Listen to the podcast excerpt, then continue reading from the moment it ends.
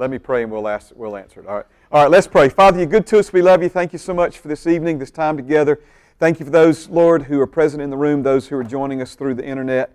Lord, I thank you that, that you just are, are teaching us and, and, and imparting truth to us. And Lord, we acknowledge your Holy Spirit. We submit ourselves to Him. We give Him place as our teacher, um, as, as Lord, uh, as, as God, and, and as the member of the Trinity that Jesus, uh, you prayed the Father to give us and you said He would lead us and guide us into all truth. So we hunger and thirst for you. We hunger and thirst for your truth and wisdom in our lives. We ask that you help us bring our hearts to attention now this evening, that you give us eyes to see, ears to hear, hearts to understand your truth, your wisdom, and we thank you for it in Jesus' name. Amen and amen. All right, praise God. Definition of bios, all right? And yes, sir, we will get there uh, by way of review, but uh, just starting the class with some questions before we actually started uh, recording or, or, broadcasting. And so the definition of bios is pretty simple. Just think biology. It's, it's basically physical life. Physical life. And physical life um, is in uh, the flesh or the body. Okay? Um, so anyway, let's, let's kind of start here. Class number 26, 26 of 36. So uh, yeah, uh, it's, it's moving on. Amen. And so, do what now? Amen. Well, we'll start it again in August for sure. Amen. So we're on a section now, we're about to transition really. The, the, the teaching on spirit, soul, and body bridges us into the final push. Um, but we have been answering some questions. Uh, and first of all, what is man? We've said man is a God class being, man is a spirit being, man is the legal authority on earth, man is a being created in the image and likeness of God. And of course, from there we talked about all the characteristics and attributes we possess because we were created in the image and likeness of God. And then finally, we said that man is a triune being. Now, I want to put uh, a modified version of the drawing up, and um, I'm a little bit, uh, amen, just in all things give thanks, okay? Uh, we had some issues last week, both with the audio recording and firmware update needed on the camera. And um, so anyway, praise God, that one was not captured uh, either uh, by audio or video. So I would normally do this anyway, but I'm deliberately going to do a little more extensive review tonight. Um, one, because I believe it's, it's needed, but also to try to compensate um, for uh, last week's class not being captured for those who, who have been you know, watching and following along on the internet, either live or uh, through recording. So um, let's just do some brief ex- explanation here.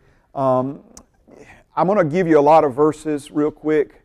You've already got these in your notes if, if you were here last week. Um, but the first one that we love to begin with, uh, Genesis 1 and 26, God says, Let us make man in our image and after our likeness. And the key words we're emphasizing this time through that passage are the plural pronouns us and our, as opposed to me and my. God did not say, say, let me make man in my image, but let us make man in our image. God is a three yet one uh, being. He's a three yet one God God the Father, God the Son, God the Holy Spirit. So when God the Father, God the Son, God the Holy Spirit created you and me, He created us three yet one spirit, soul, and body. I look at you and I see the, the outward man, I see your body, um, but the real you is the spirit that lives inside of that body. The real you is looking out the windows of your body right now at me, okay? and, and that's what we call the physical eyes, right? So the spirit that, that is uh, inside of your body right now is the real you. That spirit possesses something the Bible calls a soul. And your soul is your mind, emotions, and will. The part of you that thinks, feels, and chooses has to do with your thoughts, feelings, and behavior. Okay? And then we have this part of us that is our body, also known as the flesh. In the flesh are the five senses, and the Bible also refers to that part of us as the outward man. We looked at um, 1 Thessalonians 5.23, where the Bible says that, that, that, our, that the prayer is that we would be set apart unto God entirely, um, completely, that your entire spirit, soul, and body would be preserved blameless. Hebrews 4.12 um, says the Word of God's living and powerful, sharper than any two-edged sword, and it is sharp enough to divide the part of you that is spirit from the part of you that is soul, and the part of you that is spirit and soul from the part of you that is body. and that the Word of God is actually so sharp and has such penetrating ability that it can go all the way into the very marrow of your bones. Okay? It also says in Hebrews 4:12 that it's a thought, it is a discerner of the thoughts and intents of the heart. Now, I, feel compelled to say it again tonight. We covered this when we covered the power of God's Word or the Word of His power. But remember again that in the same way that physical life springs forth from the marrow of the bones, um, we also see that life springs forth from the inward man out. Keep your heart, guard your heart with all diligence, for from it springs forth the issues of life. Okay? Um, we said that the Word of God, a, a discerner of the thoughts and intents of the heart, it, it not only understands what you do, but it understands why you do it. That's intent, right? And can help us bring correction uh, to every level of our existence, every level of our being. Now, there are those who believe that man is not three, but only two. And that's based upon verses that refer to the outward man and the inward man, or that refer to the, the flesh and the heart. Okay? So we said last week that the heart is, um, is basically uh, this part of you. Um, if I was could draw on that screen, but I won't. Amen. Um, the heart is both the spirit and the soul. All right. And so that's why a lot of people think, uh, but wrongly so, that there's only two dimensions instead of three. Um, but we know that uh, that's not the case because of what the Bible teaches us. And one of the key ways we know that it's not the case is because the Greek word for spirit is the word pneuma, the Greek word for soul is the word psuche, and the Greek word for body is the word soma. So you are a pneuma, you possess a psuche, and all that's contained within a soma. And my favorite way, the simplest way to try to help you visualize that is hand in glove. Is hand in glove. Okay? Here's another way of saying it, all right? Your spirit can live without your body, but your body cannot live without your spirit. Okay? So the, the spirit inside of the body that, that I'm looking at yours, you're looking at mine right now, uh, it's not the body, it's the spirit. Okay? And the devil never wants us to believe that. He never wants us to think that way. He never wants us to see ourselves that way. Now, I, will get to this at some point, um, maybe in greater detail, but, but let me just say, if I could, at the very beginning tonight, um, all along the way, we've made some reference to this, and I'm going to make yet another reference to it now, okay? There are certain things that you have to learn because those things become a foundation for other things that you have to or need to learn. Um, we said the Word of God is built into our lives, the truth is built into our lives line upon line, just like a mason lays a brick or block, okay? You can't lay row 17 until you lay row 1, row 2, row 3. And when we talk about understanding spirit, soul, and body, I believe it is one of the most important things you can ever understand as far as something fundamental or foundational that will provide support um, and, and will unlock other things, uh, help you make sense of other things um, that we see within the Word of God. Now, what I am really, really excited about is what we'll talk about next is the new birth.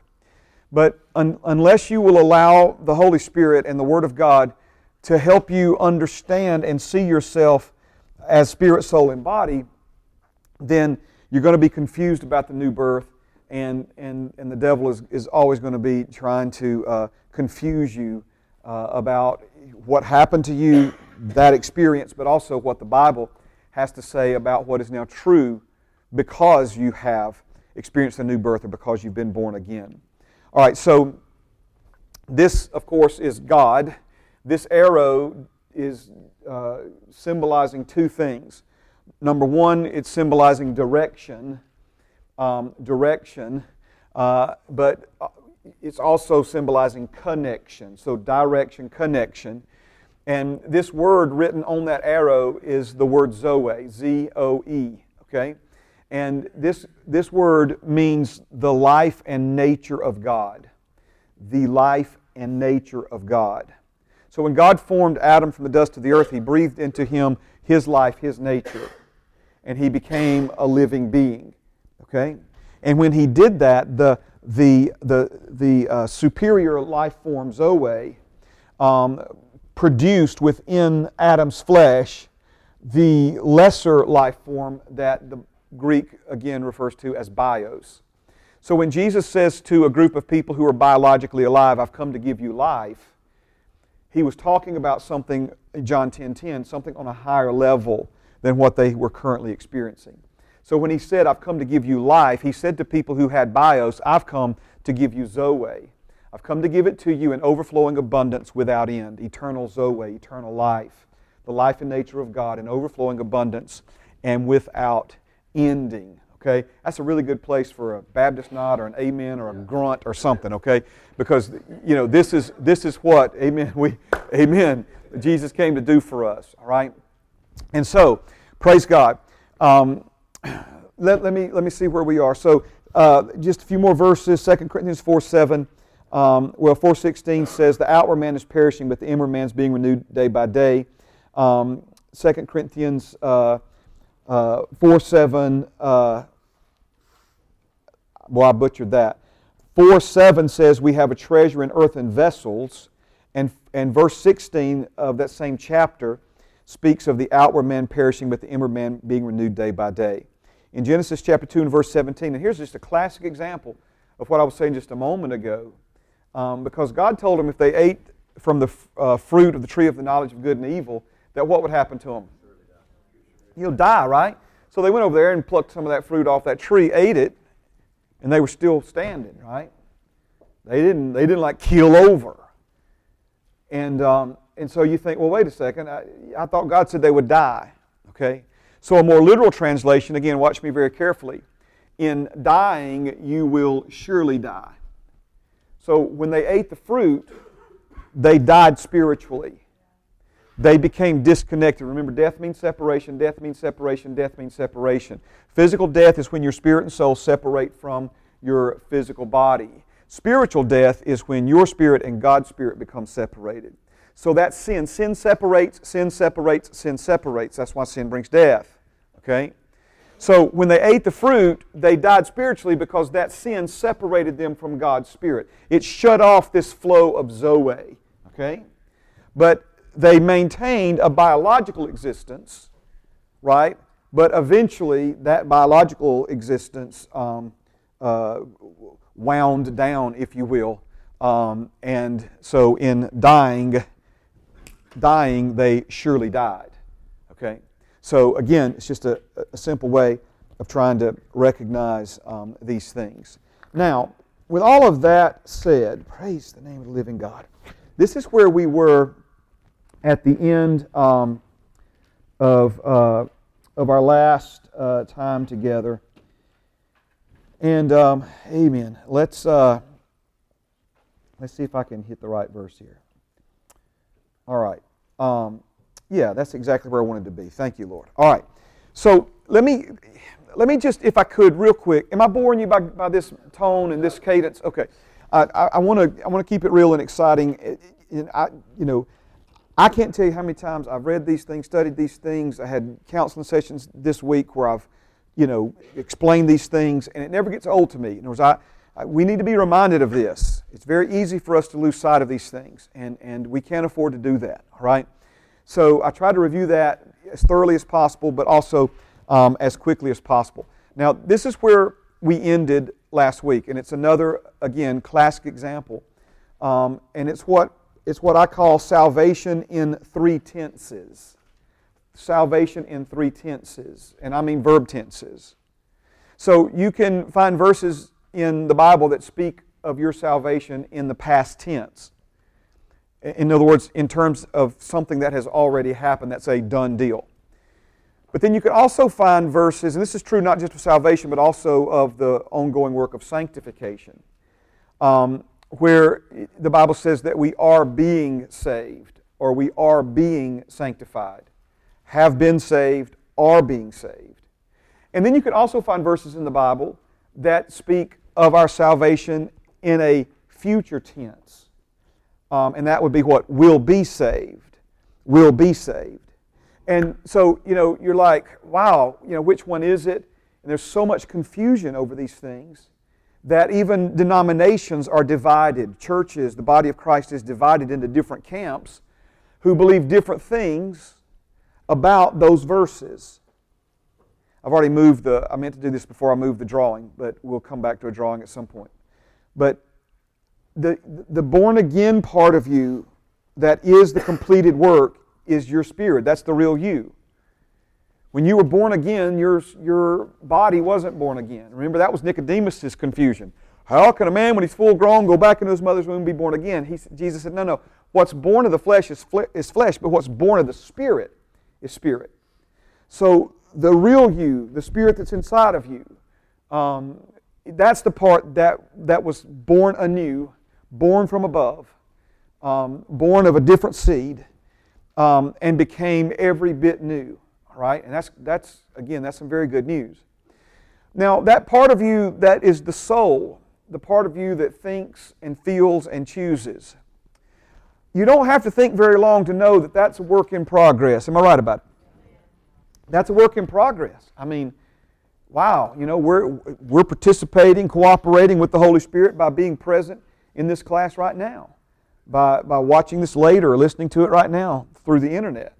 Because um, we're learning and growing, we're, we're seeking and diligently seeking, knocking and asking and, and, and growing, right? and our minds ultimately are being renewed or reconditioned. Because the life that we had before we were born again, it conditioned us. This world has, has in many ways programmed us to look at things certain ways and, and, and from, from certain perspectives that are not God's ways, that are not God's perspective, right? And so your salvation is not dependent upon the renewing of your mind, but enjoying and experiencing your salvation is. It, it, it absolutely is. Um, because the more you think like the person you became the day you became a new creation in Christ, the more you're going to live like that person.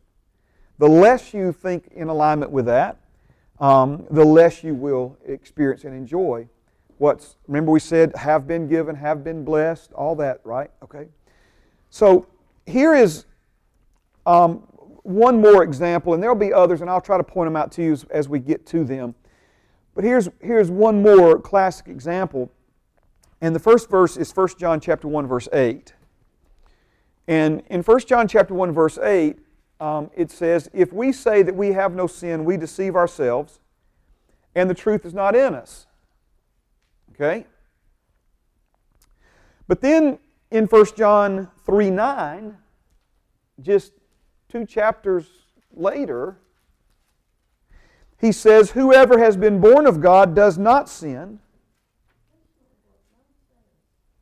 For his, 1 John 1 8.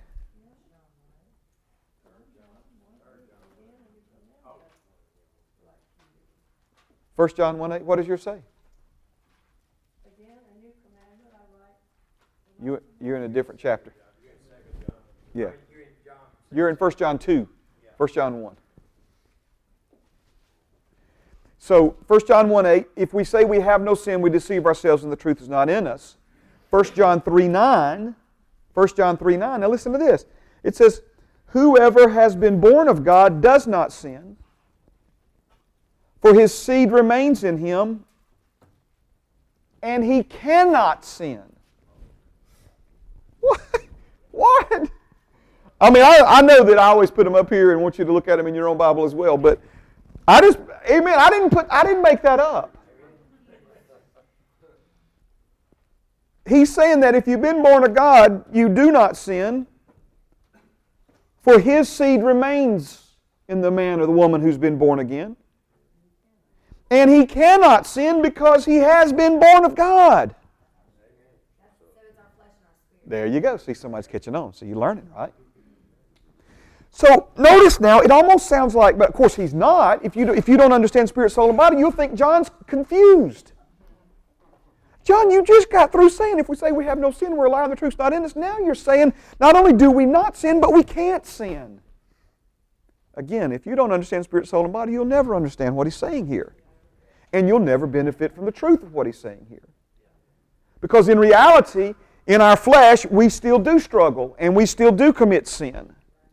But the real you, my brother, my sister, that's been born of God, amen, that part of you has become so thoroughly redeemed and made new and one with God that you cannot sin. You cannot sin. because the seed of his life abides in you. Finished at the cross. I'll tell you what I want to do. Amen. If y'all will allow me to do this, I know you will. Um, I want to put, amen, we'll just find it when we find it, all right? Uh, these verses. I'm just, I, I'd rather, I like it up here, okay? So again, if we say we have no sin, the truth's not in us, right? But who's been born of God? Who's been born of God? Has he been born of God? Has he been born of God? No, he's been born of God. And now it's not just that that God, when we're born again, it's not just that he kind of dusts us off and, and cleans us up and then sends us, you know, kind of pats us on the back a little backside a little bit. Okay, go, go, go now. Just be better, do better. No, no. See, something so powerful. He makes you one with Him. He makes you like you've never sinned before Him. It's how He sees you. Because that's who we were born of His Son's seed, right? Okay, let's go. I, some of these I just won't put on the screen. It'll be easier for me to do it this way. Um, Hebrews 10 and 14. Hebrews 10 and 14.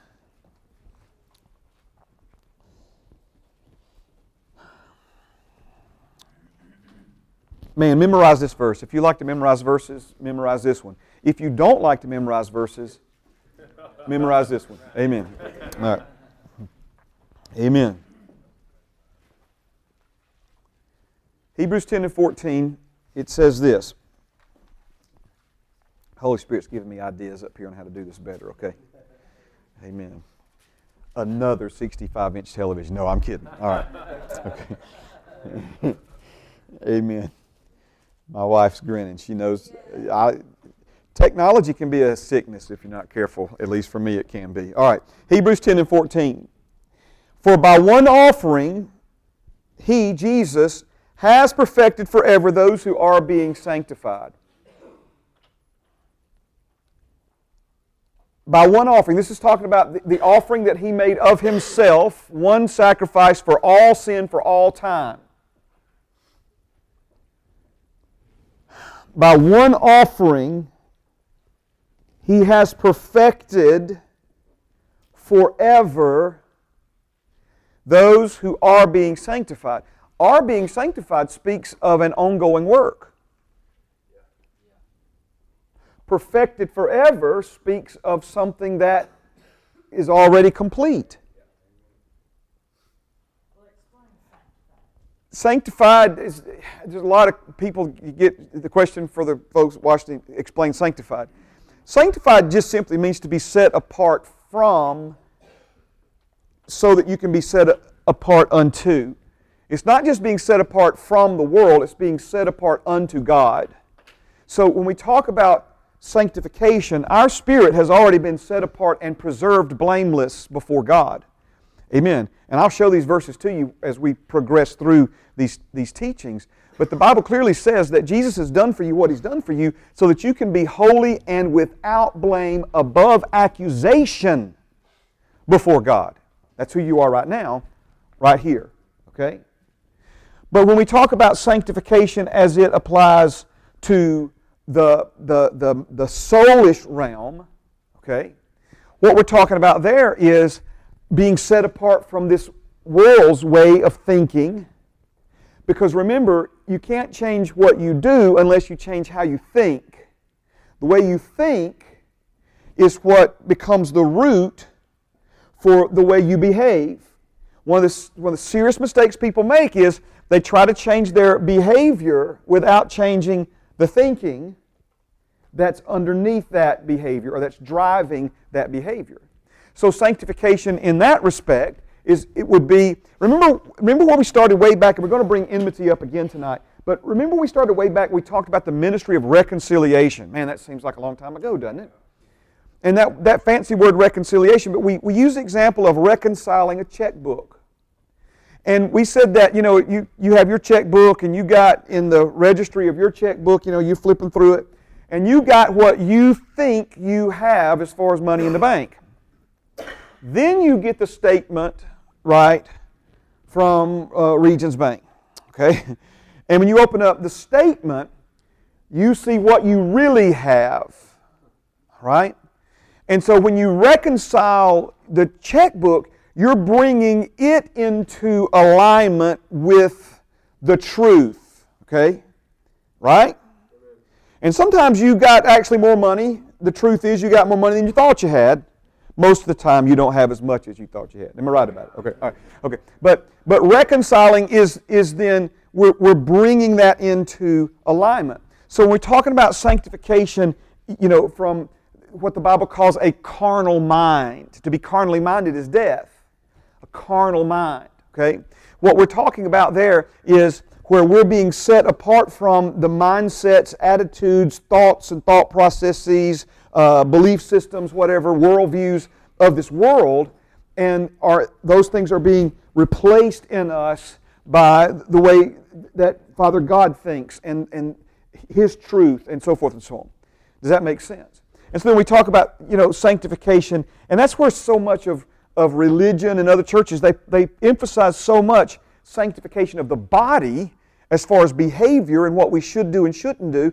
Uh, listen, there are things we should do and shouldn't do, but Jesus is trying to do the work on the inside of us so that it ultimately manifests and come through on the outside. Yes, sister.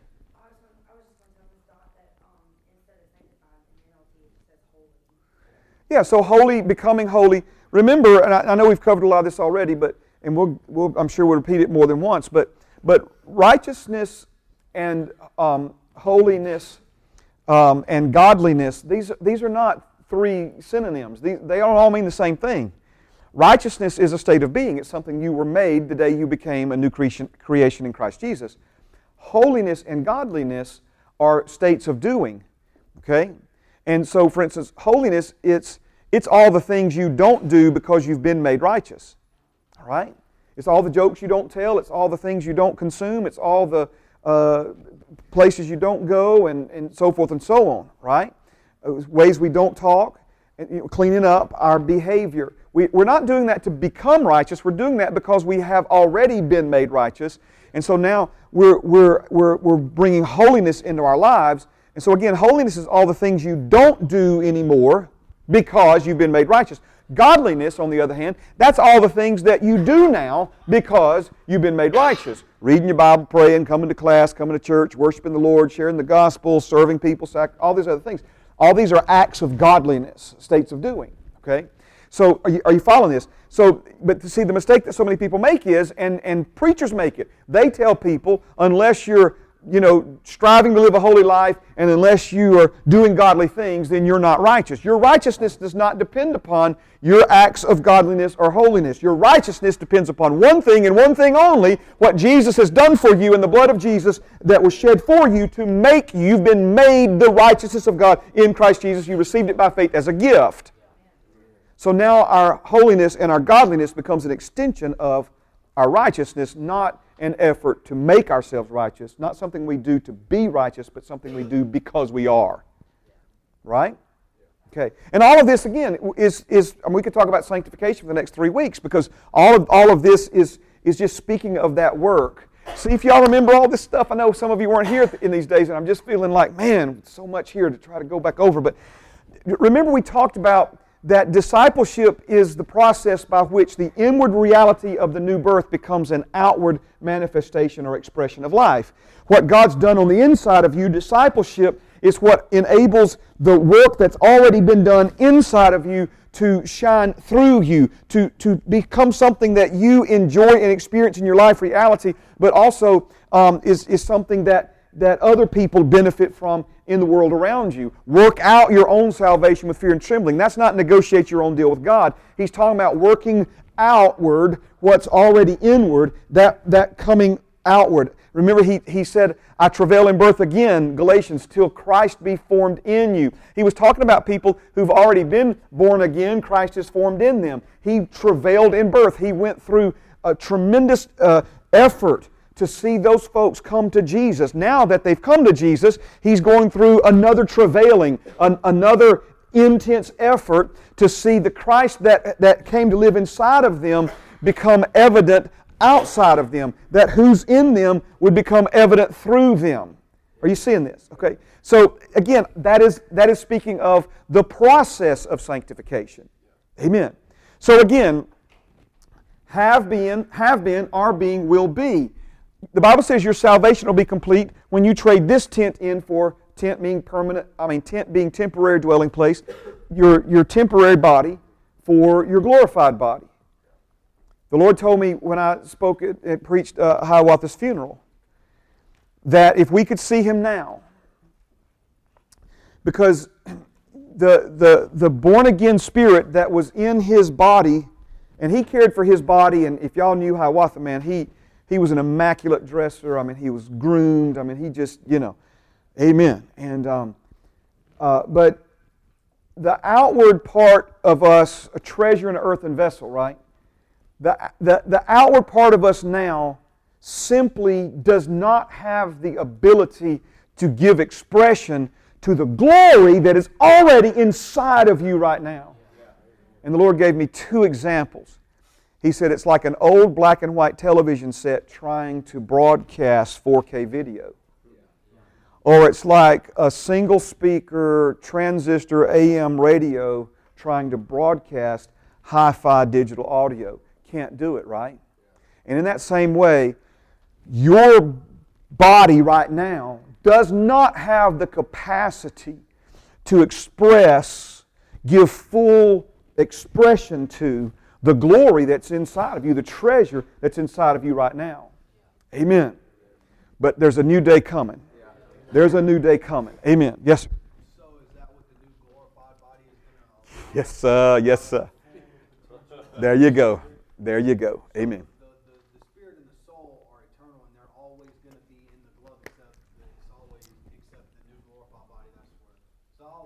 You got it.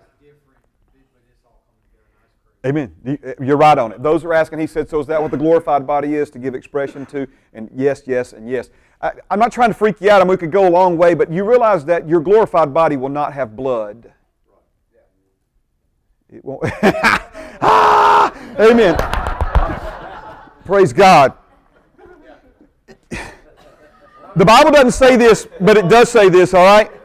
Because Jesus, Jesus is our example in all things, right? When he came back to this earth and spent 40 days on this planet, he was in a glorified body. He could eat food, right? They could hug him, they could touch him, right?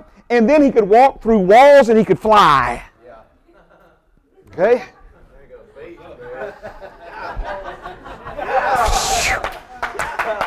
When the Lord said, because I listen to me, like it, it goes without saying for those of you who, who know the relationship that Pastor Hiawatha and I had. I started to say this at his funeral. I didn't want to offend people, and I'm probably fixing to offend somebody right now, and I'm not trying to offend anybody. We were, we were crying and praying, pouring our hearts out to God together as two brothers at the altar. This was some years ago. And um, I just said, Lord, thank you so much for this man. Lord, just, just expressing my gratitude for him. And this is what the Lord told me. He said, I made up for a hundred people who've left this church when I sent you him.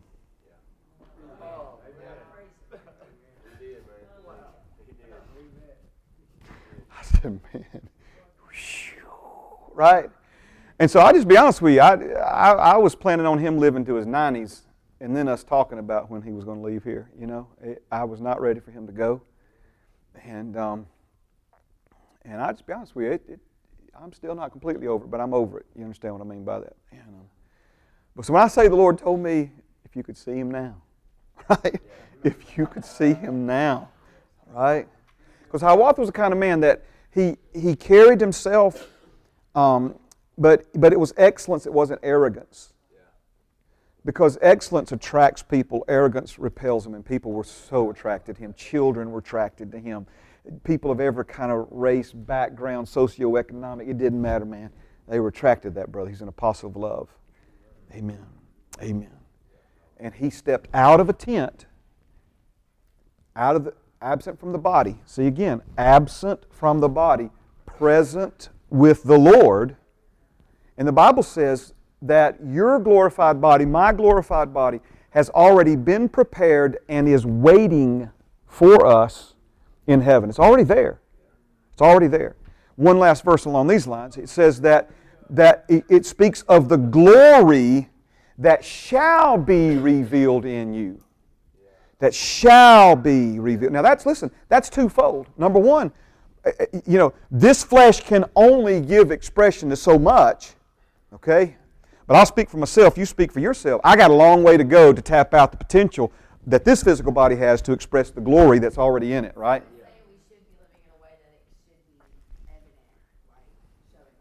Absolutely. Let your light so shine before men that they see your good works and glorify Father in heaven. Right? Amen. Amen. So, absolutely. Well said. Well said. For by one offering he has perfected forever those who are being sanctified.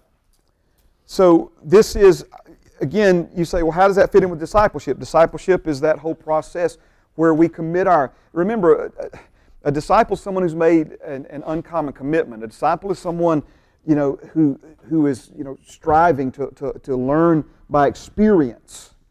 You, you understand what I'm saying? To have Christ assimilated. Now, that means to be made similar. Well, here, you haven't just been made similar, you've been made identical. Yeah. I'll show the verse later, but First John says that it doth not yet appear what we shall be, but we know that when we see him, we'll be like him. Because when we see him, we'll have stepped out of this body, right? And who we really are on the inside. Again, I'm not trying to freak you out. If we could all just, like, if I took the sweater off, if we could all just take our bodies off and stand here, there'd be a room full of folks who look just like Jesus standing in this room. Amen. We were born of His seeds. No grandchildren. All born of the same seed, Jesus. Okay, we'll get to all that later as well. Okay. Let's go to 1030, Hebrews 1039, just a few verses over. It says this, But we are not of those who draw back to perdition, but of those who believe to the saving of the soul. Now, I could have read several verses out of this chapter. It's a very rich chapter, very important chapter, okay? But I just want to focus on this because there's one thing we're going to we're going to cherry pick out of here, and then we're going to move on. All right, and and he's talking about perdition. By the by the way, means uh, to miss out, to miss out, um, and so when we draw back from faith because of outside pressure and resistance against us, we miss out. But he's saying that's what other folks have done, but that's not what we're going to do. Amen. We're not going to draw back and miss out. We're not going to pull back and miss out, but we're going to keep pushing, okay? Because we are of those who believe to the saving of the soul. To the saving of the soul. Let's go to James 1 and 21. So Hebrews, just one book over, Hebrews, James, chapter 1, verse 21. And then we'll talk about these two verses together. All right? James 1 and 21. Thank you, Jesus. Thank you, Jesus. Mm-mm-mm. Yes, sir. James 1 and 21. You know, let's let's kind of. I, I, know I, there's certain things I love to talk about. I'm not trying to sidetrack us too much, but this is why God says that when someone who's born again leaves this earth, um, that it's precious in His eyes.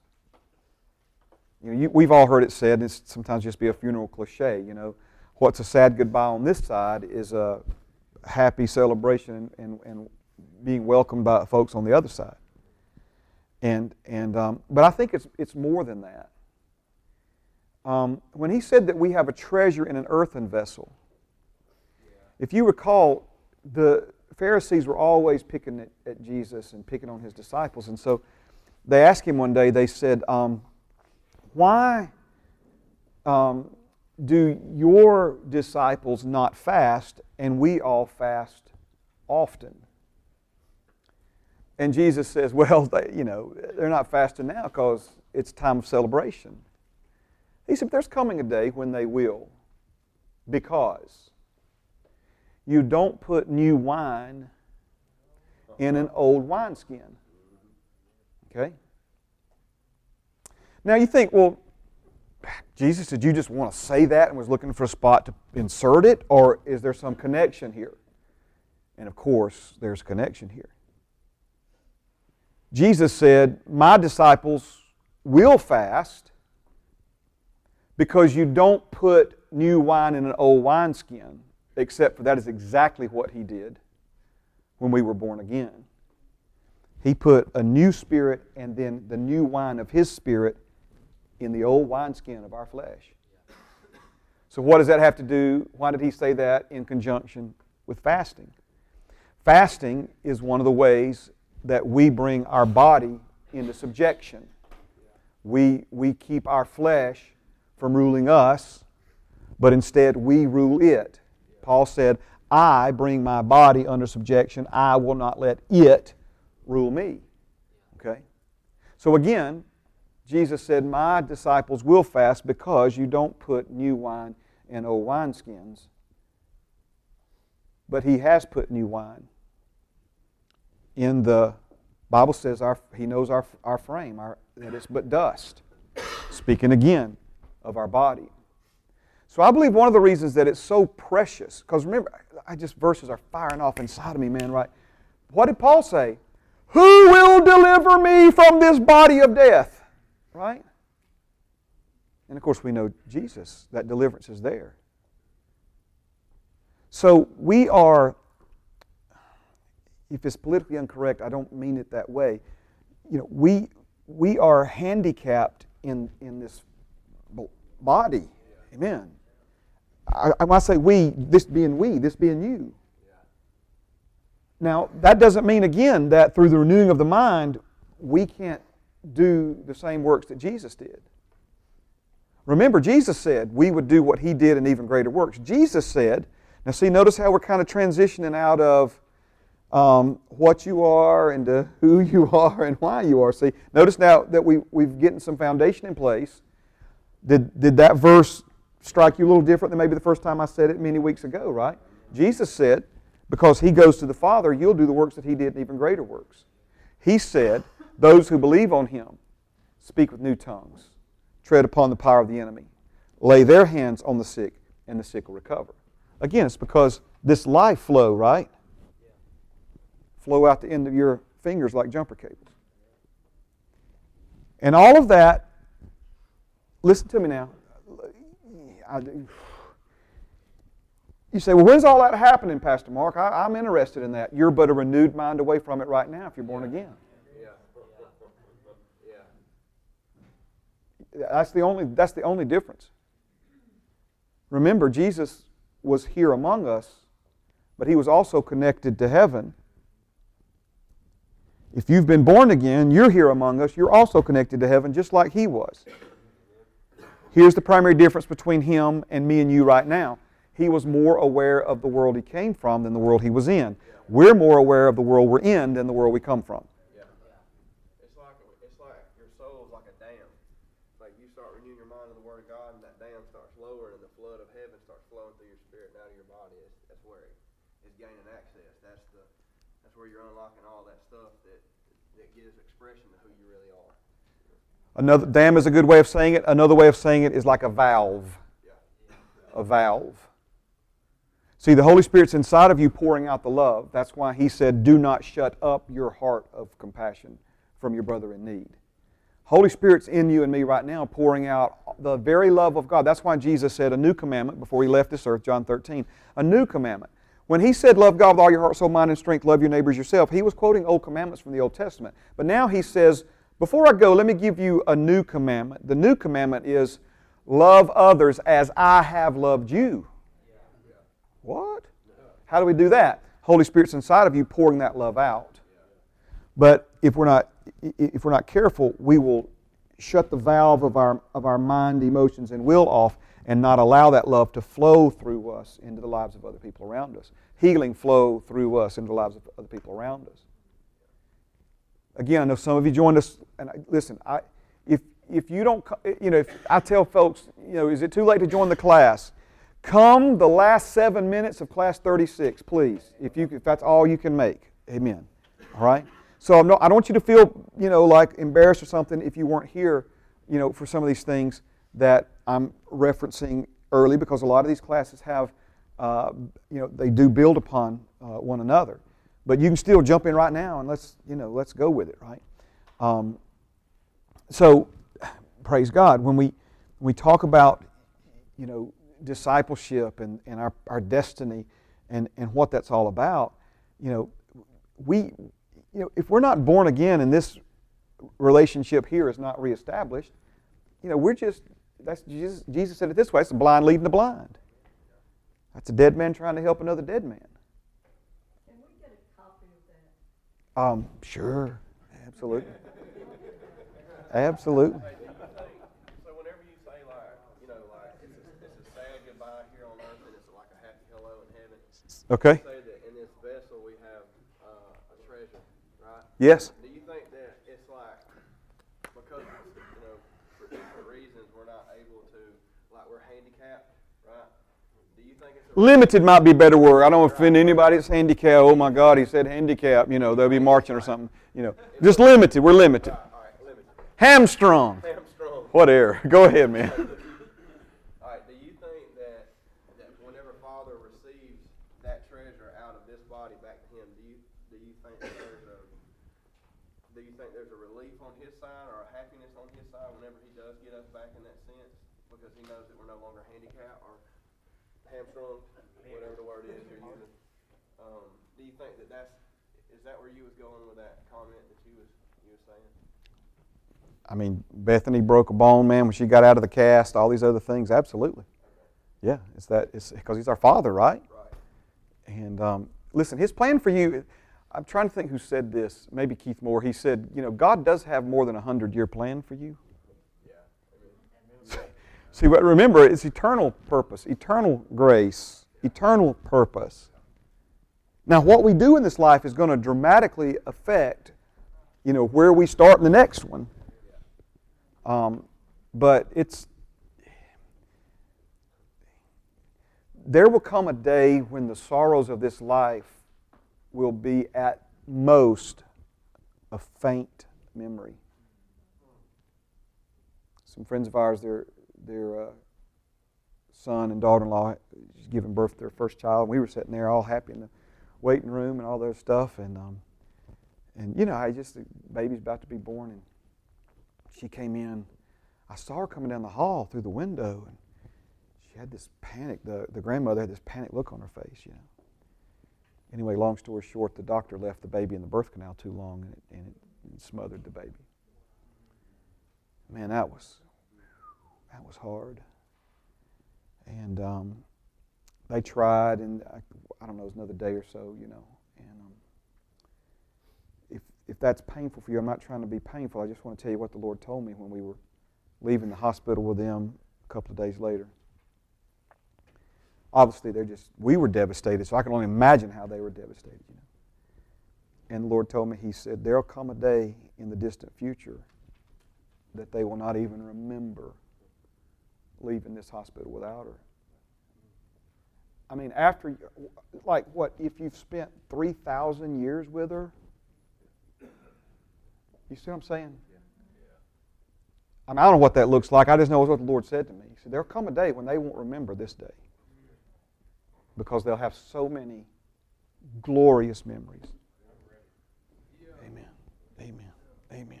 Yes, brother. Um, so in reference, in reference to uh, the new commandment that he said, love, love others as I have loved you. Is, is that even possible? It's gr- No, I see. There we go. Right. I'm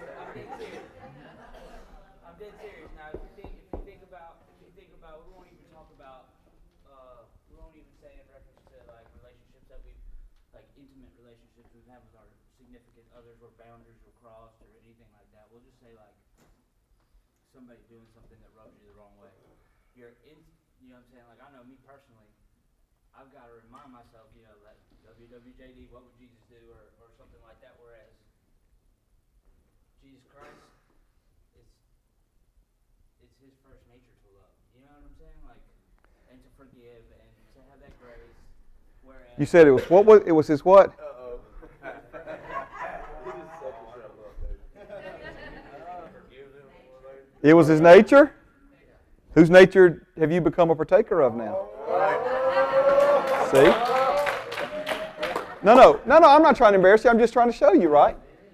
So the answer is kind of one of those verily, verily, assuredly, most assuredly, right? Would Jesus have ever given us a commandment that he would not have given us the capacity to fulfill? Right? But here, here's the thing. It's kind of like unless your righteousness exceeds the righteousness of a Pharisee, you're not entering the kingdom. And they saw this Pharisee, and he was like the poster child for righteousness, and they're thinking, well, we might as well not even try anymore, right? But what Jesus was talking about there was not trying to exceed their outward expression of righteousness, but to receive his gift of righteousness that would be offered to them, right? And, and so that righteousness does exceed the outward righteousness of a Pharisee. So when he says, A new commandment I give, yes, it's a commandment, but it's also um, almost prophetic in what Jesus knew was about to happen because through the new birth, again, new nature, partaker of His nature, Holy Spirit lives inside of us. Romans 5, Holy Spirit is, for some reason, I picture it like with a bucket. I don't know why. But the Holy Spirit's inside of us because Jesus said, I should, it's river, not bucket, but I don't know why I just pouring out, pouring out, pouring out. But he said that Holy Spirit inside of us will be like rivers, plural, of living water flowing from your innermost being, flowing out of your belly, outward into your life. So the Holy Spirit, of, among other things that He's pouring out inside of you and me, is the love of God. So can I love like Jesus loved in my own strength and ability? Absolutely not. But can I love other people like Jesus loves if I allow Him to love them through me? Absolutely yes. But how does He love them through me? First, it has to begin, we've got to open the valve of the mind, right? And sometimes, great question, but sometimes it begins with just simply believing that it's possible. You know? Amen. But I believe, and you'll know it, man, you will know it, that, that, that you can so love another human being that, that, that when it's all said and done, whatever's resolved in their life, it would have been no different if Jesus himself had been there loving them. He's loving them through you. He's loving them through you. So there you go. Amen.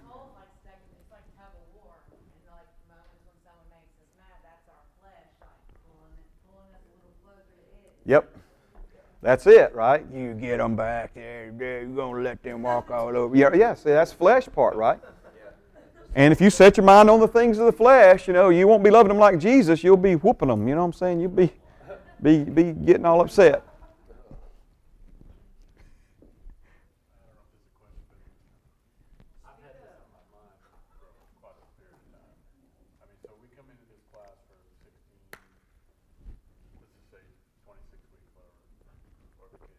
Okay. taking all this new information, Yes. and most of is in here in a controlled environment. And let's just admit that. So I, thirty weeks from now or twenty-six weeks from now, I walk out the front door. I mean, how, how does it? And I've learned a lot of stuff since I've been in. here, Yeah. when I First admitted. How do I just throw away what I had before, my thinking, and just, like you say, oh, just turn the valve on? I mean, does it work like that? Well, it's a great question. So, for those of you asking, he's like, you know, 26 weeks of classes, lots of information, lots of good. Tr- I'm just trying to paraphrase for the for the folks that are watching on, on the camera. Um, but uh, there's some brothers and sisters that are part of this class that are in the foundry. So he's speaking like, well, it's a controlled environment, and then they come in very soon when when all of a sudden phase out and go back to the real world and that kind of thing. And do we just turn the valve on and off and that sort of thing? So, what I'm, it's right there. Okay? So I'm on, but, but Luke 21 and 19. Let's jump ahead. Okay? Sure, yeah. See, because again, faith, hope, and love, not fear, regret, and selfishness. And so that's the fear. Here, here is what, and, and thank you, thank you, thanks. Great question, great point, great comment. Here, here's what here's what we've got to remember, cannot forget, okay? Number one, he knows your frame, that your flesh was made from the dust of the earth. What was, what was uh, Satan in the Garden of Eden? Serpent, what, but remember what he said. He, he, deception, but he said, You will eat dust. You will eat dust. You'll crawl on your belly and you'll eat dust flesh is made from dust. That's what the devil tries to manipulate the flesh because it came from the, from the dust of the earth and it'll return to the dust of the earth. And, and, and God understands that. It's not about excuses, it's about understanding what He understands and benefiting from it. Okay? He understands that we are living in a body and the, and the passions and the, and the weaknesses and the limitations of that flesh. That's not, again, it's not about an excuse. Well, just the devil made me do it. No, no, that's not what we're saying, okay? But we can't forget that God knows this and He understands this and He is a merciful God, okay? The other thing you absolutely cannot lose sight of, right, is that He said when the Holy Spirit comes to live inside of you, He will live in you forever. He will abide in you forever. So, what He began in you, He who began a good work in you, will be faithful to complete it under the coming of our Lord and Savior Jesus Christ. So, He started a work in you, in all of us, right? And He is wanting to continue that work in us. So some of us came to Heritage, some of us went to the Foundry. Was, listen, I know, don't be hurt your feelings. I'm not trying to do that. It, none of that matters. What matters is what we're receiving, where we are now, what He's giving us, and what we now have the capacity to do moving forward that we simply did not have before because we were ignorant before. Okay? So, so now we've got options that we didn't even know were available to us. We, we've got faith that we didn't even know was given to us, right? We've got partners. We've got other people like precious faith that God's joined us to. Amen. Other members of the body of Christ. So, all, all of these things. So, when I say it's a process, it is a process, but let's enjoy the ride. Let's enjoy the ride. Are you understand what I mean by this, right? So, when, when I held uh, my daughter uh, in my arms, man, I just, you know, again, it's such an amazing moment in my life. And I, I enjoyed her being a baby, right? And I didn't change a lot of them, but I was a pretty good dad. I, I did change some. I mean, it wasn't like I enjoyed changing diapers, but she's a baby for crying out loud. Babies poop their pants, right? And so it was an expression of, of love and just to realize how dependent she was. And, and all these other things. I didn't get mad at her. I didn't judge her. Let's send this child to hell because they pooped their diaper twice in a row now. No, no, see, I understood that she was a child. I understood that she was uh, being sanctified. She was growing, that she was developing, right? But at the same time, I had hopes for her. I enjoyed those early years. But I'm, listen, I'm enjoying Oliver right now. But I'm ready for Oliver to say my name. Are you what I'm saying? I'm ready for him to be able to take that little tennis ball and throw it for his puppy. They've got this little little Yorkie like we've got a Yorkie. And, and that little puppy, when Oliver gets upset, uh, Molly is the dog's name. So Molly and Ollie, right? Amen. I don't know if the next one's going to be Polly or what. But anyway, amen. So Molly will bring Oliver when he's upset, crying, diaper changing. She'll go get her favorite little tennis ball. It's one of those little small tennis balls. She'll bring it. She'll put it up there by and like root it with her nose to his hand, like like this makes me feel better, buddy. Let's let's play ball or something, right? So but again, he's not at a place to throw that ball yet. Do, do, but do we, do we have great expectations of him achieving that level of development? Yes. Yes, right? And we look forward to that. But it's not like, when's that kid going to grow up and throw that ball? No, it's like, we're going to enjoy this. And, and so, in the same way, I think sometimes we lose sight of that Jesus paid for our sin, not in part, but in whole, so that our sin will never separate us from our Father ever again because Jesus paid for sin, past, present, and future. He's bled to death naked on the cross for sin I haven't committed yet. I don't use that as an excuse to go and sin, but because His seed abides in me, there's a part of me, the real part of me that cannot sin, therefore cannot be separated from God the Father. And He understands that better than most people on planet Earth understand that. Right? He did that for me. I didn't say, look, Jesus, you're going to die for me. You either take care of all my sin or don't care of any of it. He, he did this because this was what He wanted to have with me and to have with you. Right? Amen. See, when we, the Bible says this in 1 John uh, chapter 3, the ones who have the hope of this in their hearts, it'll motivate me and you to purify our lives even as Christ is pure. So this isn't like, well, you know, this wishful thinking. Wish. No, no, see, these are the things that motivate us to not do the junk we used to do. Right? So what happens then is our minds are, are being renewed, and, and the more our minds are being renewed, the, the more what's in here is, is, is leaking through, is, is passing through. The strength that's in here to say no to sin. All these things, right? So don't be afraid. He's got you. He's got you. Amen. But now we also, though, have to remember this. Please hear me. Please hear me. You can cooperate with Him and grow at an exponential rate, or you can let off the gas and coast along in life and never tap into a smidgen of the potential that already abides in you here. Amen. See, he, you're saying, but you know, most of us in here, let's just say we live 30, 40 years of our life, whatever the case may be, and I understand what you're saying, but until some of us, right, wrong, or indifferent, until some of us see it actually work in practice, I mean, you still have some, some doubt in your mind. Things better for you today than they were when you first saw my face? Surely it is, Why? because I've, I've changed the way I think about things. Okay. Okay. So that has to be what gives us hope that the more I understand, the more He teaches me, the more He shows me, the more I learn and grow, the more. See, th- th- this is. let- The reason the Foundry and other programs like it are set up the way that they are is that it's designed the structure, some of you had structure for you, you didn't come to the Foundry for structure. Other folks never had structure day in their lives, right? But structure is not an end, it's a means. In other words, we're not like, okay, well, if you got structure, you got recovery, so go. No, no. Structure provides the opportunity for recovery, okay?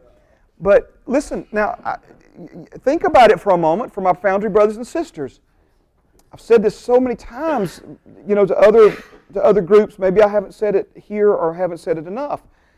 There are things that are going to be more challenging when you leave the foundry than while they are right now while you're in the foundry. But the opposite is also true as well. There are things that are more challenging now that are not going to be as challenging when when you so it, it's I'm not, I'm not it's too broad of a spectrum of life experience to say that it's a wash. In other words one cancels out the other right? But the enemy brings pressure against us in the form of tests trials and temptation he brings that pressure to try to get us to draw back and miss out. Hashtag resistance is real. Okay? Now, it's really his only option. Because if he doesn't try to stop us, we will walk right into our promised land and live our promised life untouched, unhindered. So he's got to try to stop us. But every time he does it, he takes a chance. It's a chance he's willing to take because he doesn't have any other option. But here's the chance he takes. If he brings pressure against you and you don't cave in, all he succeeded in doing is making you stronger. All he succeeded in doing is making you harder to deal with the next time, making you harder to confuse and, and trip up the next time. Okay? If he does bring pressure against you and you do pull back and fall, he still hasn't won if you get up because he can't stop you from getting up. Though a man falls seven times, he'll get up eight, right? You hear what I'm saying, right? So, what I'm wanting you guys to understand is that whatever success or failure is ahead of you, right? whatever success or failure is ahead of me, amen? It doesn't change Father's love for me, doesn't change His plans for me, doesn't change His grace and. Per- Remember, we're going to talk about the forgiveness of sins we haven't committed yet. I know I mentioned that earlier. Some of you are like, really? Was not all your sin future when he died for it? Amen. You what I'm saying? It was all future. It was all future when he died for your sin and my sin. Amen. So, but again, praise God. Uh, so, the, the point that I'm trying to make is there is a shift. Listen to me, please, now. A shift that absolutely positively has to and in Jesus' name will take place for every one of us, no matter what it is that God has brought us out of. And that is when your life goes from being defined by what you're running from to being defined by who you're running to. Okay? As long as your life is defined by trying to stay two steps ahead of addiction, that's what your, your life is being defined by what you're running from. But at some point, a tipping point where it's no longer about what I'm running from, but who I'm running towards. It's a completely different approach to life, okay? Because when it becomes about who you're running towards, even if you still trip over what you've been running from, it don't matter because that's not your focus. So this is what I see a lot of folks do in recovery. Back there's what they're running from, this way is God's best life for them, right? And this is what they try to do. Try to keep their eye on that while headed towards that. Don't work. He said, I'll prepare a table for you in the presence of your enemy. Do you realize how much trust, reliance, confidence, dependence it takes upon God to sit down and feast at the things He's prepared for you at His table with a real threat behind you with a knife wanting to cut your throat? But you turn your back on the threat and you sit down at his table and you enjoy what he has for you to feast upon, right? So, a table in the presence of your enemies. Amen. So, but as long as you're trying to keep one eye in the world and, and, and move towards God's highest and best for your life, see, you, you ain't, you're not seated at the table yet. You're still focused on, on all that business. Amen? That's one of the chapters in the book. We ain't got there yet, but anyway, praise God. I mean, it's with the book's written, that part of the book's written, but I'm talking about as far as teaching that yet, okay? So, amen? So, the best thing we can do is just, is just take a deep breath and let's enjoy what God's teaching us today and continue to move forward in that. Yes, my brother. Nah, go ahead with it.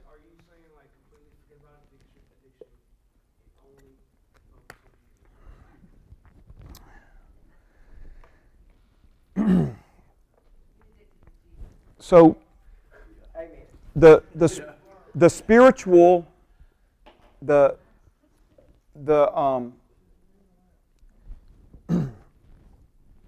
okay this because just so many opinions right? And, I'm if I ever I've told some of you this before if I ever it's going to be my opinion I'll wave a red flag. Here comes an opinion right? Okay but so this is an opinion. This is what the Bible says about it okay? Um, yes or no, the problem of addiction would fall into the category of what the Bible calls a lust of the flesh. Yeah, right? There's something your, your flesh craves and wants and longs for and is pulled towards and drawn after, okay? So the Bible says to a born again man or woman, this is very important, okay? To a born again man or woman, if you set, set, okay? we used to call them television sets and I was the remote control, and we had four channels to choose from. I, I didn't throw four up there. I said three, but we really, I said four, but if you count PBS, right, Channel 10, public, public broadcasting. Okay. And we would go, and they would say, set that channel, right? So the idea is we're talking about a deliberate intentional act. If you, if you do set your mind on the things of the flesh, you just participated in something called the law of attraction.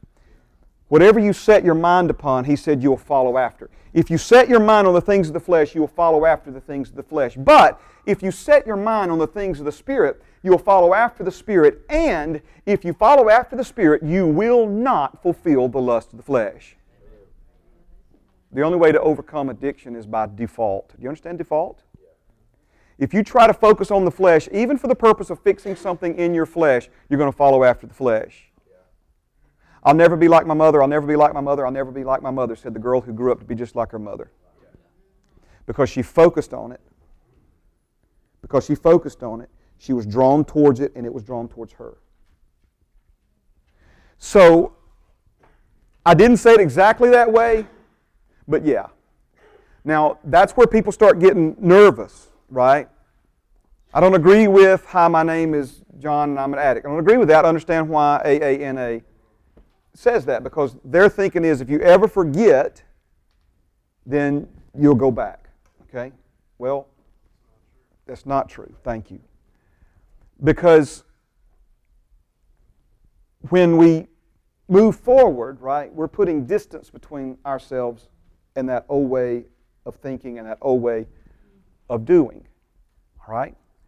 Now, somebody said, but Pastor Mark, you know, it seems like there are some things that, you know, maybe I, I need to remember. And so here's my answer to that. Um, as long as you need to remember something from the past to help you in the future, which it may be rare, but I, I, I think there are certain situations where that's the case, then the Holy Spirit will help you remember that. And I, He won't let you forget it as long as you need to remember it. Okay? But this idea that you need to expend mental, emotional, and spiritual energy on remembering something from the past in hopes that it'll help you moving forward is a, is a trick of the devil. It's a trick of the devil to try to get you focused on where you came from instead of where you're going. I found the only reason that I need to remember anything from my addiction is to uh, maybe help pull my brother out. Amen. Amen. So some of you heard me say this before too. You know, if I thank God I don't have one right now, but you know, um, I, if there's a piece of dead skin on the side of my finger, I can chew on it all day till I get to the part that's alive. And when I get to the part that's alive, yow, right? Okay. So if it's dead, talk about it, discuss it with anybody.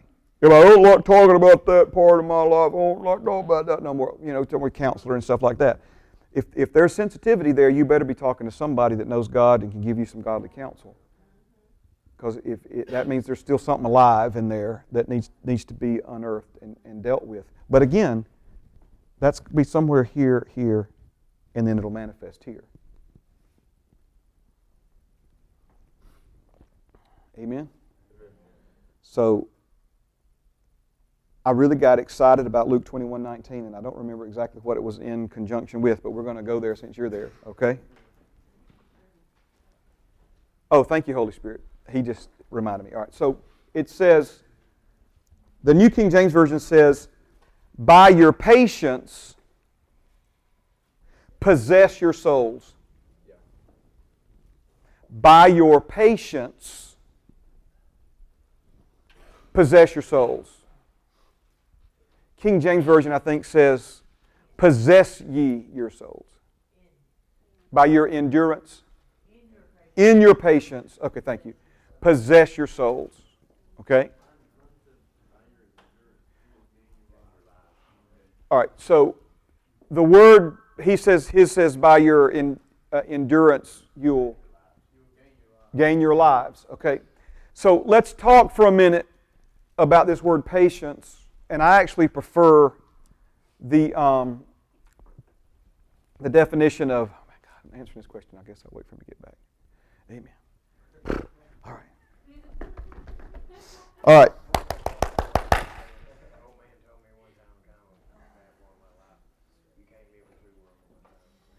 Can't live in two places. Can't serve two masters. Can't, can't, can't, right? And, and that's the trick the devil plays on us, all right? So, by your patience, possess your souls. I don't have a problem with the word patience except for this one problem, okay? Most people have a wrong idea of what patience actually is they think of patience from the perspective of being impatient. In other words, not impatient, but impatient. Like your appointment to see the dentist to have your teeth cleaned was at, um, at 12.15 and now it's 1.30 and they still hadn't called you back and you're getting impatient. Okay? So the, the, the point here that we need to better understand, that's why I like the word endurance. Okay? Endurance. Because endurance is the ability to continue in the right direction when there's uh, resistance or you know there's you know, unfavorable circumstances that are trying to stop you. Okay? Perseverance is another great word for this, okay? It's, it's where we just simply refuse to quit. We continue to, to, you know, diligence, the Bible says, is a man's precious possession. It says the lazy man does not roast what he killed in hunting, okay? So it's fun to catch a fish, not so fun to scrape all the scales off the fish and gut the fish and get or cook the fish. We like to, it's fun to catch them, fun to eat them, but all that in between, right? Okay. So the lazy man, he says, doesn't roast what he what he kills when he hunts. He just wants the thrill of the hunt, but does not want the follow through, and, and that's diligence. Diligence, endurance, perseverance, patience. A man, man with a womb, woman's precious possession, he said. Okay? Now, notice what Jesus said to us. He said, By your patience, by your endurance, possess your souls. Possess your souls. So, think about it here for a minute. He's talking about regaining something, regaining possession of something that you, for whatever reason, no longer had possession of. Anybody in here ever felt like your drug of choice owned you? Ever felt like some unhealthy relationship, that person in that relationship owned you? Felt like, you know, things or maybe you had possessions, you know, a car, you know, that you put ahead of all kind of other important things or hobby or what have you, to the point that. That it feels like that it owns you, well, guess what? It did own you. It consumed your thoughts. It consumed your mind. It consumed the way that you, you looked at things, the way you looked at your life, the way you looked at yourself. When Jesus says, by your, by your endurance, by your patience, you'll regain or gain possession of your soul, he's talking about this part of you regaining possession of this part of you instead of this part of you being possessed by or owned by things of the flesh. By your endurance, possess ye your soul. So, what's happening in a lot of your lives is you're going from other things, other substances, heroin possessing your soul. And I, am not talking about being demonically possessed. I mean, so consumed with, so occupied with that. Amen. So Jesus says that we, you, regain possession of your soul by Pastor Mark laying hands on you? I wish. Perseverance, endurance when everything against you is, is, is trying to get you to sleep in on a Sunday morning, but you get on up and you come to church and you worship Jesus and you learn and you hear and you grow, guess what? You just endured. You just endured and you just regained a little more possession of, of your ability to think, your emotions that correspond with your thoughts, and your choices that are influenced by those emotions. So we're going from something else possessing our faculties as far as the soul is concerned to, to our regaining control over those. Yes? I just, I just want to know why it's so much harder for others, like others compared to others. It doesn't. Okay. I'm sorry. I'm, I'm trying. I didn't mean to say it that way. Why is it so hard for someone to say in this program battling drug addiction than it is for someone else? Say they came in at the same time and they had similar circumstances. Why is it so much harder for one versus the other? Well, okay, so great question. It, would take me a long time to answer it, but let me, let me just try to touch on it, okay? Our life trajectory is determined by things that were initially out of our control. Um, we were all in a family before we knew we were on planet Earth. And so when you couple the disposition that everybody has, which is, you know, varies, and combine that with the with the way we were, you know, parented and raised, things that that we were taught that that helped us, things that we were not taught that somebody should have, things that you know, you know so there's a whole spectrum here that you know determines it's, it's a factor in that. That's why there's no such thing as cookie cutter recovery. Okay. But on the other side of the coin, God said that that no one is unique in the sense that you, you as an individual will never and have never gone through anything that someone else hasn't also gone through. Okay? But the great equalizer is, is the grace of God. The great equalizer is the Holy Spirit. Okay? But now, here is, if I could just, I've been doing this a long time. Okay?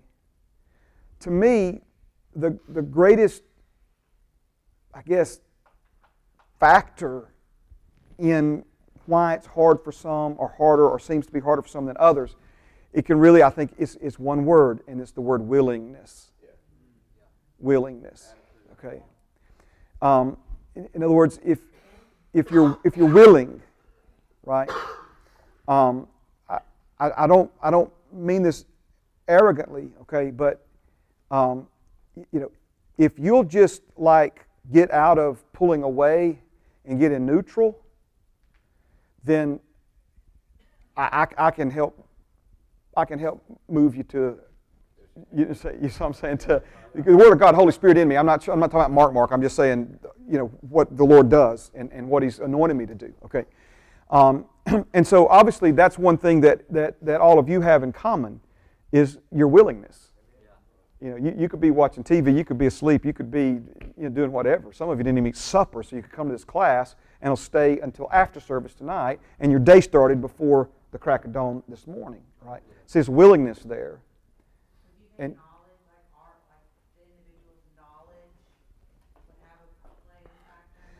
it, it can, it can, um, and it's important.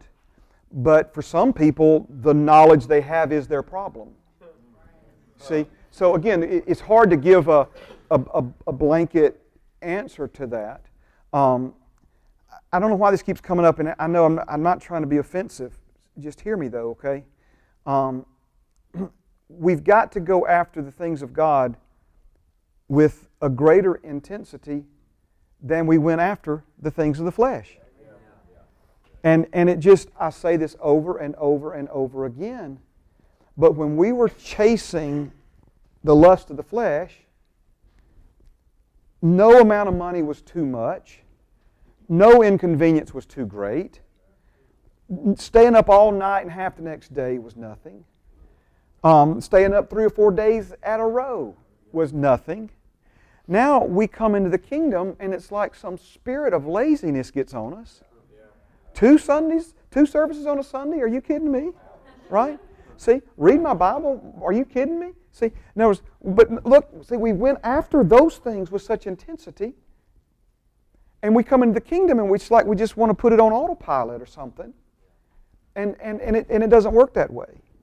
It's, it's, it's, the, it's, it's the willingness, right? So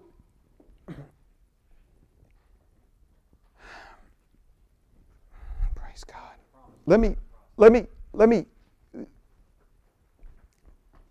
I'm jumping probably six weeks ahead right now, but I just, I'm feeling compelled to do it. Some of you heard me teaching these things before. I think I taught on them in the ladies' class, so some of you may be a little overlap here. In Romans 7 and 8, the Apostle Paul identifies three laws. Okay? It's going to help answer your question and other questions, all right? He identifies three laws. The first is the law of Moses, commandments written in stone. The second one is the law of the Spirit of life in Christ Jesus. And the third one he gives a title to in chapter 8, but he talks about it extensively, explaining what it is in the preceding chapter, chapter 7. And it's called the law of sin and death. So you got the law of Moses, You got the law of sin and death, and you got the law of the Spirit of life in Christ Jesus. Now, here's what you got to understand about a law a law produces the same result every time, doesn't change, they're established by God. Gravity, for instance, is a mathematical equation that can be expressed in a law, and it cannot determine your intent. In other words, if you if you step off the side of a roof, gravity you can go, oh, he, he didn't mean to do that, so let's let him drift gently down to the ground. So it cannot modify its results based upon intent. So laws can either be your best friends or they can be your worst enemies. Laws are meant to created by God, they're meant to bless you. Okay? But because laws are just that, we have to understand those laws and modify our life to accommodate them. They're not going to modify their result to accommodate us. Okay? Now, when Paul was talking about the law of Moses and why the law of Moses was given, it was not given to, um, to make a man righteous. It was not given to curtail sin. And it was not given as a means by which we could receive our inheritance.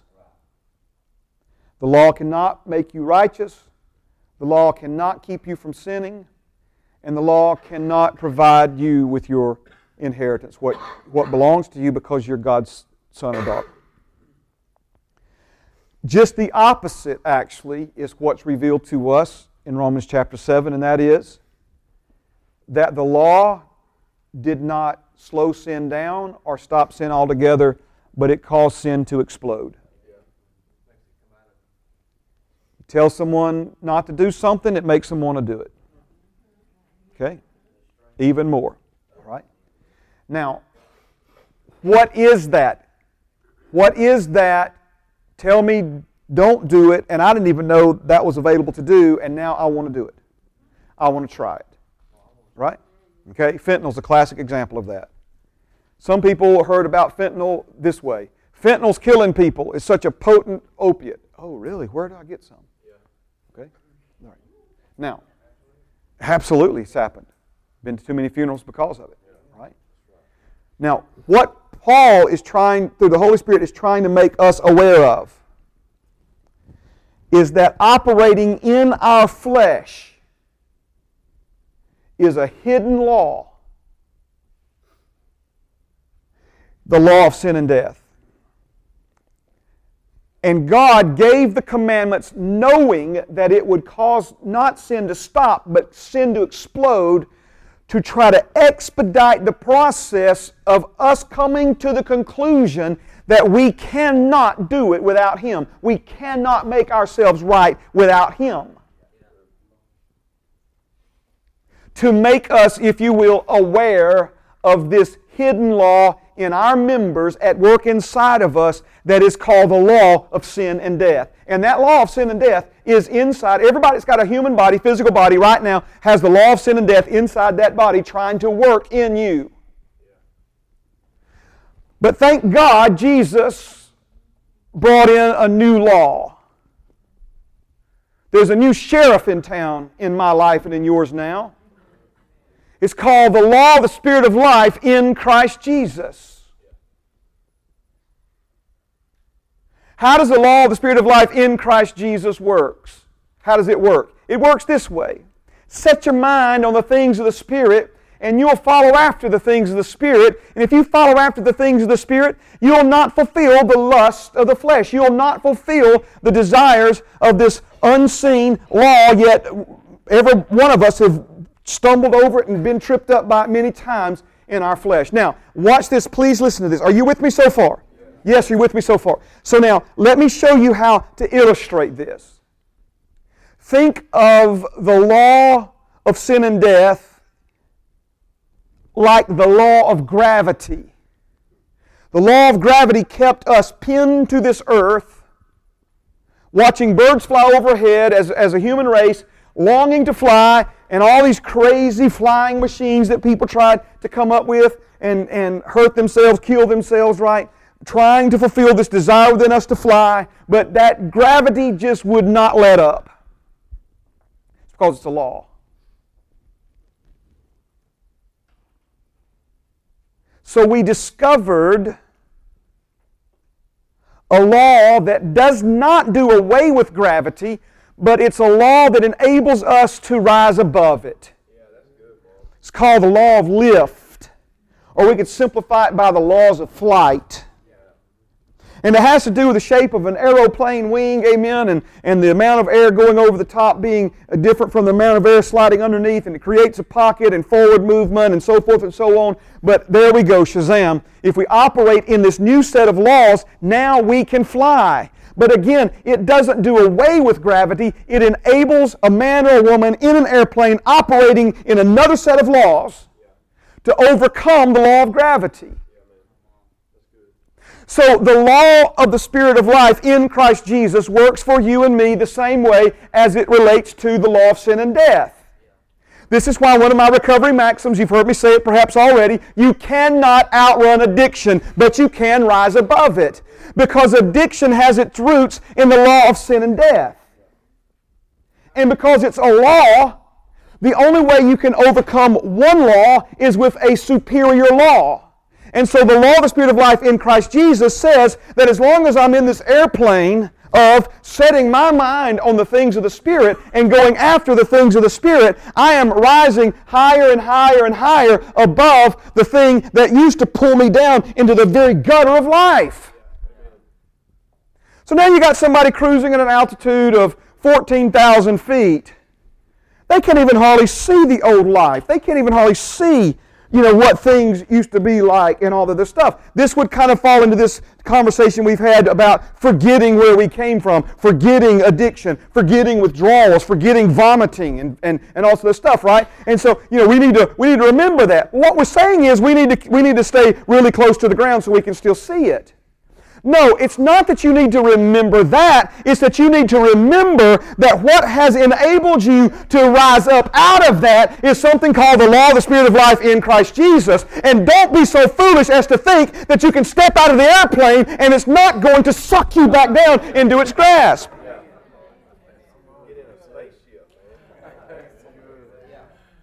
So we come to the foundry, and almost by default, because we're bombarded with it 24 hours a day, Jesus, God, the Bible, worship, the Word, Jesus, God, the Holy Ghost, Bible, worship. Counseling, more Jesus, more God, more Bible, more things of the Spirit, right? Some people aren't willing to ever set their mind on the things of the Spirit, and they stay sucked down. They get clean, they get sober, but it's it's it's Amen. I don't even go there. But because that ain't us, right? We're not, we're not of those who pull back and miss out. We're those who believe to the saving of the soul. So that the work that's been done here is continuing here. Amen. So now, this is why the third phase program is passed, right? You got to go from the accountability that you had living in an institution to establishing healthy accountability outside of that institution. And because we've already admitted that things are more challenging outside of the institution, right? Do we need less setting of the mind on the things of the Spirit? Or more things? You, are you see, right? In other words, we, we need to give her the gas, baby. We, we, you know, I mean, it's like the law of sin and death just, I'm just exposed to it now in a way that I wasn't the last nine months of my life at the foundry. And so, you know, let's give her another engine here. Let's, ah, right? But I see so many folks, they turn the engine off and they begin the glide, right? Right? Right back into it. And you start seeing it coming, and that's when you start telling yourself, yourself stuff like, well, that's when people call me, you know. I, I, and I, am not, call me, please call me. But, you know, it's call me, hey, Pastor Mark, how's things going? You know, Remember me? I was the guy that was going to, you were going to be my pastor, you know, about nine months ago. Remember that? Yeah, yeah, yeah. I know. Yeah, I've been busy. I had a job. Talking 90 nothing. Y'all still having church down there? It's like, yeah, buddy. 20, 20 plus years now. 20 plus years. Okay, yo, I'll see you Sunday. I'll see you Sunday. Minute when they told me. Right? What are they trying to do? They're starting to realize this plane's going down, baby, and we're trying to figure out how to get this thing cranked back up again. Right? Out of gas, law, sin, and death is sucking it down hard and fast, right? Okay. So if you will just learn how to fly the plane and keep flying the plane, you'll be fine. You'll be fine. The Word is the fuel. I like to even simplify it beyond that. Setting your mind on the things of the Spirit. Setting your mind on the things of the Spirit. My Lord, where's the time go? All right. Yes, Miss Laura. I just want to say, you know, I have people ask me or say, oh, well, I know you struggle, you know, um, it must be hard, you know, after getting treatment. And I don't Amen. struggle because I I don't get up thinking I'm an addict, oh, woe is me, because I'm focused on the right things. I don't struggle. I mean, I don't. You flying above it, sister. You rise. You, you've risen above it, and you've continued to fly the plane for how many years now? Four years. Been flying the plane for four years, right? Amen. Amen. Life's better today than it's ever been. Sure. Yeah. Well, it's just, you know, it's His ways. It's His ways. And so, again, don't be the one who thinks you're the exception to the law. Well, that's done was. Uh, no, no, you're not. I'm certainly not. I'm certainly not. Okay. Everybody good? Yes. Four years. Congratulations, brother. Amen. Four years. It's good. It's good. found it to know that it's true. If you stay focused on things of the Spirit, you will come to a point where you shift. Just like you said. I mean, that's exactly how it is. To where you're not running from the addiction. You're so focused on God that you're not even thinking about what's behind. Remember, they kept looking back to Egypt. Want to go back to Egypt. Want to go back to Egypt, right? Yeah, look where Laura's sitting tonight. How many times have you had this class? How many, is this the first time you've taken this class? I don't think so. It is the first time? Okay. I know there's other things she's done, been part of, right? Yeah, look where she's sitting tonight. Good point, Pam. You fall in love with Jesus, and things get better. Yeah, yeah. So, I mean, there's a reason why Graham Buffer took this class six times. Hiawatha Sheffield took it eight times. Bryce, I don't know how many times Bryce Hankins has taken it. One thing that struck my mind was, I mean, it doesn't matter if you're going backwards or not, if you're not willing to change, Willing. it doesn't matter what you do. Willing. I mean, I think that's, and it- this is my own personal opinion, uh, and it's somewhat fact, because most rehabs are only ten percent success rate, because people aren't willing to change, so. I mean, if you look, at look at yourself when you're in addiction, are you willing to change? Most people aren't. So you have to have a conscious decision to, to be willing to change. I think that's been a, I, I, I can't say that, that I'm a hundred percent past everything, but I, but I, I literally came into this willing to, because I was missing something, so I was willing that I had it. I've been to two or three different treatments. And, and I, look, I know we've had some personal conversations, but you've, you've been willing uh, in a lot of different ways. And one of the ways you've been willing to get out of your comfort zone. Right? Am I right about it? See, that's huge, brother. That's huge. Huge. Amen. Court ordered, not willing. Amen. But he got willing, didn't he? He got willing. Amen. He got that wake up call from his kids. Turned his heart, right?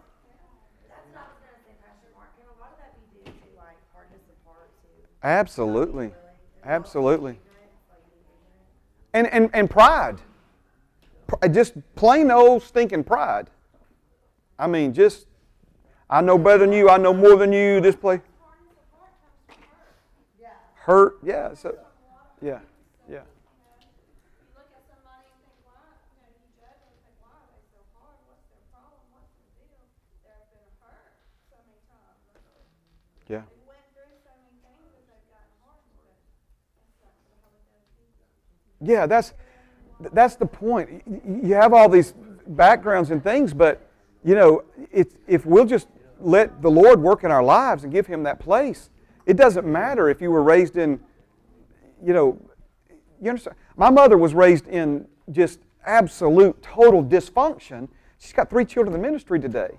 I mean, you know what I'm saying? So it does, you know that it doesn't mean that you know just because somebody had a more of a spiritual upbringing than somebody else that walks in the door. Man, if, if they'll just be willing and, and listen and let the Lord help them, put them over the top.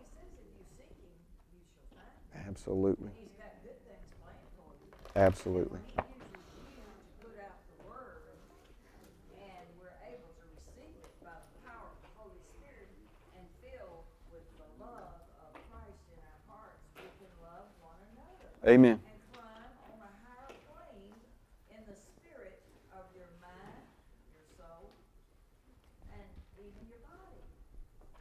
Amen.